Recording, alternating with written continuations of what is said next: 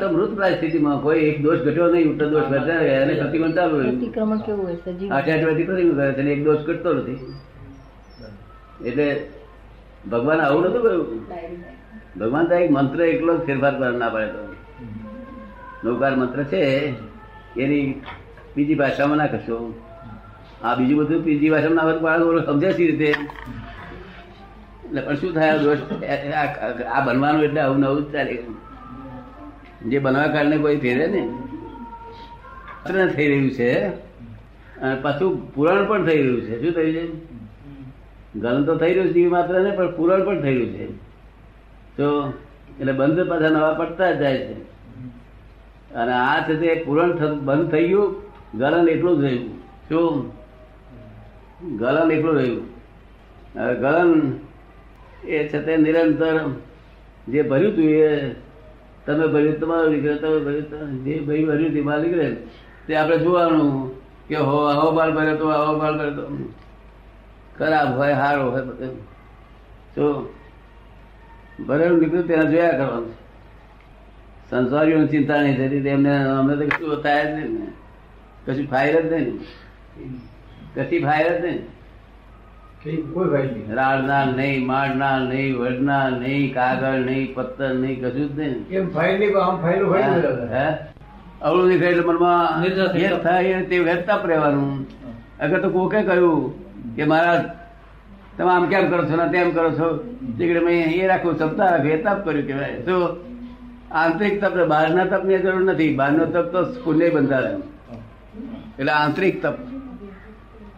આ જ્ઞાન દર્શન ચારિત્ર બધું આવ્યું ને? તો એ છે તે ગરજ છે.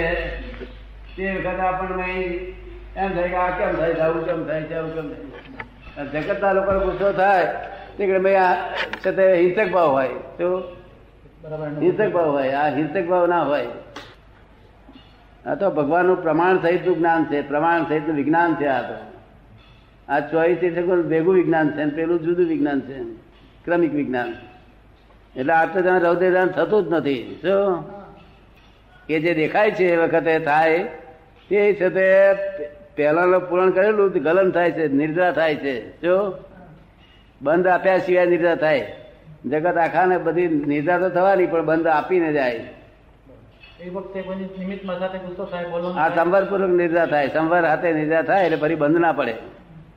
અને ક્રોધ માન માયેલો થાય નહીં તરત મય બળે બળે, જીવ બળે, શું થાય? બળતરા ઊભી થાય. બળતરા. એ થતો નથી, એટલે બળતરા ઊભી થતી નથી. ક્રમિક માર્ગમાં તો જ્ઞાની નહીં બળતરા હોય. કારણ કે એસી ટકાના જ્ઞાની, પણ વીસ ટકા થશે પાછું ક્રોધમાનમાં આવેલો રહ્યા, એ કઈ રહ્યા પાછા? આ આક્રમ તો ઉડી જ જાય કોઈ સર્વસ્વ ઉડી જાય. આ વ્યવહારના અમારા બધા મહાવ્રતો છે તે શું? આ અમારા બધા જે મહાવ્રતો છે વ્યવહારના. આ વ્યવહારના મહાવ્રત વ્રત મહાવ્રત નો અર્થ શું વર્તે એનું નામ વ્રત કરવું એનું નામ વ્રત નહીં. વર્તે. આ અમારા પાંચે મહાવ્રત હોય. કહીએ પીએ બધું પણ મહાવ્રત એટલે વર્તે. કે આ ત્યાગ કર્યું છે કે અમને ખ્યાલ જ ના હોય તો લક્ષ્મ જ ના હોય તો. વર્તે. સહેજ ત્યાગ વર્ત્યાગ સહજ આ સહેજ ત્યાગ કરવો ના પડે. વર્તે. શું વર્તે. એ અત્યારે આ કામ હોય ને ને. કારણ કે ક્રોધમાનમાં આવેલો છે તે જે સાધુઓ હતા પહેલાના જે અત્યારે તો વર્તમાનમાં કહ્યું ને કે કોઈ વ્રત વ્રત નથી. તો પહેલા જે સાધુ હતા વંશ મહાવ્રતધારી એમાં તો વ્રત હતા ને? પહેલા અત્યારે નથી મહાવ્રતધારીઓ. પણ પહેલા જે પંચ મહાવ્રતધારી સાધુઓ હતા એ તો હતા ને એમ સાચા. એ હતા. એ સાચા હતા ને. ભગવાન ના વખત વાત કરો ભગવાન ભગવાન વખત. એ- એમના જે સાધુ હતા. એ પંચ એ ને? થયું હતા. સમ્યક તો થાય તો જ અણુવ્રત થાય ને પછી મહાવ્રત થાય. સમ્યક તો દર્શન વગર અણુવ્રત મહાવ્રત હોય નહીં. યશો વિજયજીનો એક શ્લોક છે યશો વિજયજી મહારાજનો કે વર્તમાનમાં કે છે કે પાંચ મહાવ્રત થાય એમ નથી પણ એમની જે ભાવના છે એનાથી સમ- સમ્યકત્વ થશે. હા એ તો ભાવના છે ને એ કોક દાડો સમ્યકત્વ પ્રાપ્ત કરાવશે એમ આ અમારી જોડે ફરે છે પાંચ સાત હજાર. એ સંયમધારી કહેવાય. શું કહ્યું? કારણ કે એના અંતર સંયમ છે બાહ્ય સંયમ નથી. અંતર સંયમને ભગવાને સંયમ કહ્યો. અને બાહ્ય સંયમને ત્યાગ કહ્યો ભગવાને. શું સંયમ ને સંયમ ના કર્યો. સંયમ ક્રોધ માન માયા લોભને સંયમ કરવા એનું નામ સંયમ કહેવાય. જો એટલે આ તો વ્યવહારિક વાત છે કે આપણે કહેવું પડે લૌકિકમાં સંયમધારી છે એટલે આપણે કહેવું પડે સંયમધારી છે. શું કહ્યું? લોક જે માને એની માન્યતાની વિરુદ્ધ નહીં ચાલવું જોઈએ. પણ ખરી રીતે આમ નથી. ખરી રીતે એનું ફળ નહીં મળે મોક્ષ નહીં મળે. એક જે ગુંઠાણું સાતમા ગુણસ્થાન અપ્રમત ગુણસ્થાન, શું? તે જગ્યાએ અપ્રમત્ત ગુણસ્થાન ઉત્પન્ન હોય છે. શું? એક એક ગુંઠાણું અપ્રમત્ત પર એ વખતે અમારી, અમારે બોલાવીએ તમે બોલો, અને પહેલી વિધિ કરાવીએ છીએ કે મન વચન કયા બધી અર્પણ બધું, દ્રવ્ય કર્મ, ભાવ કર્મ કર્મ. પછી બોલાવીએ, બોલીએ ને, એ બધું અપ્રમત્ત ભાવ છે. જો? એમાં સહેજે પ્રમાદ નથી. હું શુદ્ધાત્મા છું રીતે બોલો છું. પાંચ આજ્ઞાઓમાં જે પહેલી જે છે રિલેટિવ વ્યૂ પોઈન્ટની આજ્ઞા બીજી રિયલ છે. આપણે હા. રિયલ ને યાદ રાખવાનું છે પહેલી એ કેમ નહીં?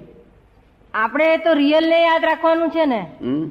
રિયલ ને આપણે યાદ રાખવાનું છે. તો પછી પહેલી આજ્ઞા રિયલ કેમ ના રાખીને રિલેટિવ પહેલી રાખી? રિલેટિવ રાખી તે હમ. આ વાક્ય પહેલી દેખાય છે રિલેટિવ ને.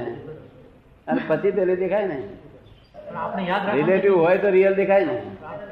એટલે. પહેલું રિલેટિવ જુઓ મેં રિયલ તરત જોઈ લો. પેલું રિલેટિવ ના હોય તો રિયલ પેલું છે દેખાય? એટલે રિલેટિવ પેલું દેખાય એટલે પછી રિયલ દેખાય. બધું જોયા જ કરું ટાઈમ બગાડવો જ નહીં. શુદ્ધ ઉપયોગ કહેવાય છે આ. શું કહેવાય છે?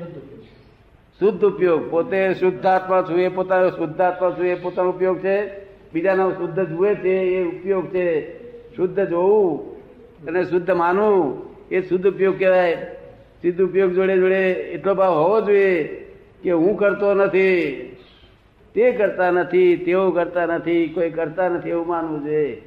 કોઈ ગાળ પડે ને તો એ બિચારો કરતો નથી. મારા કરના ઉદય કરે છે. કોણ કરે છે?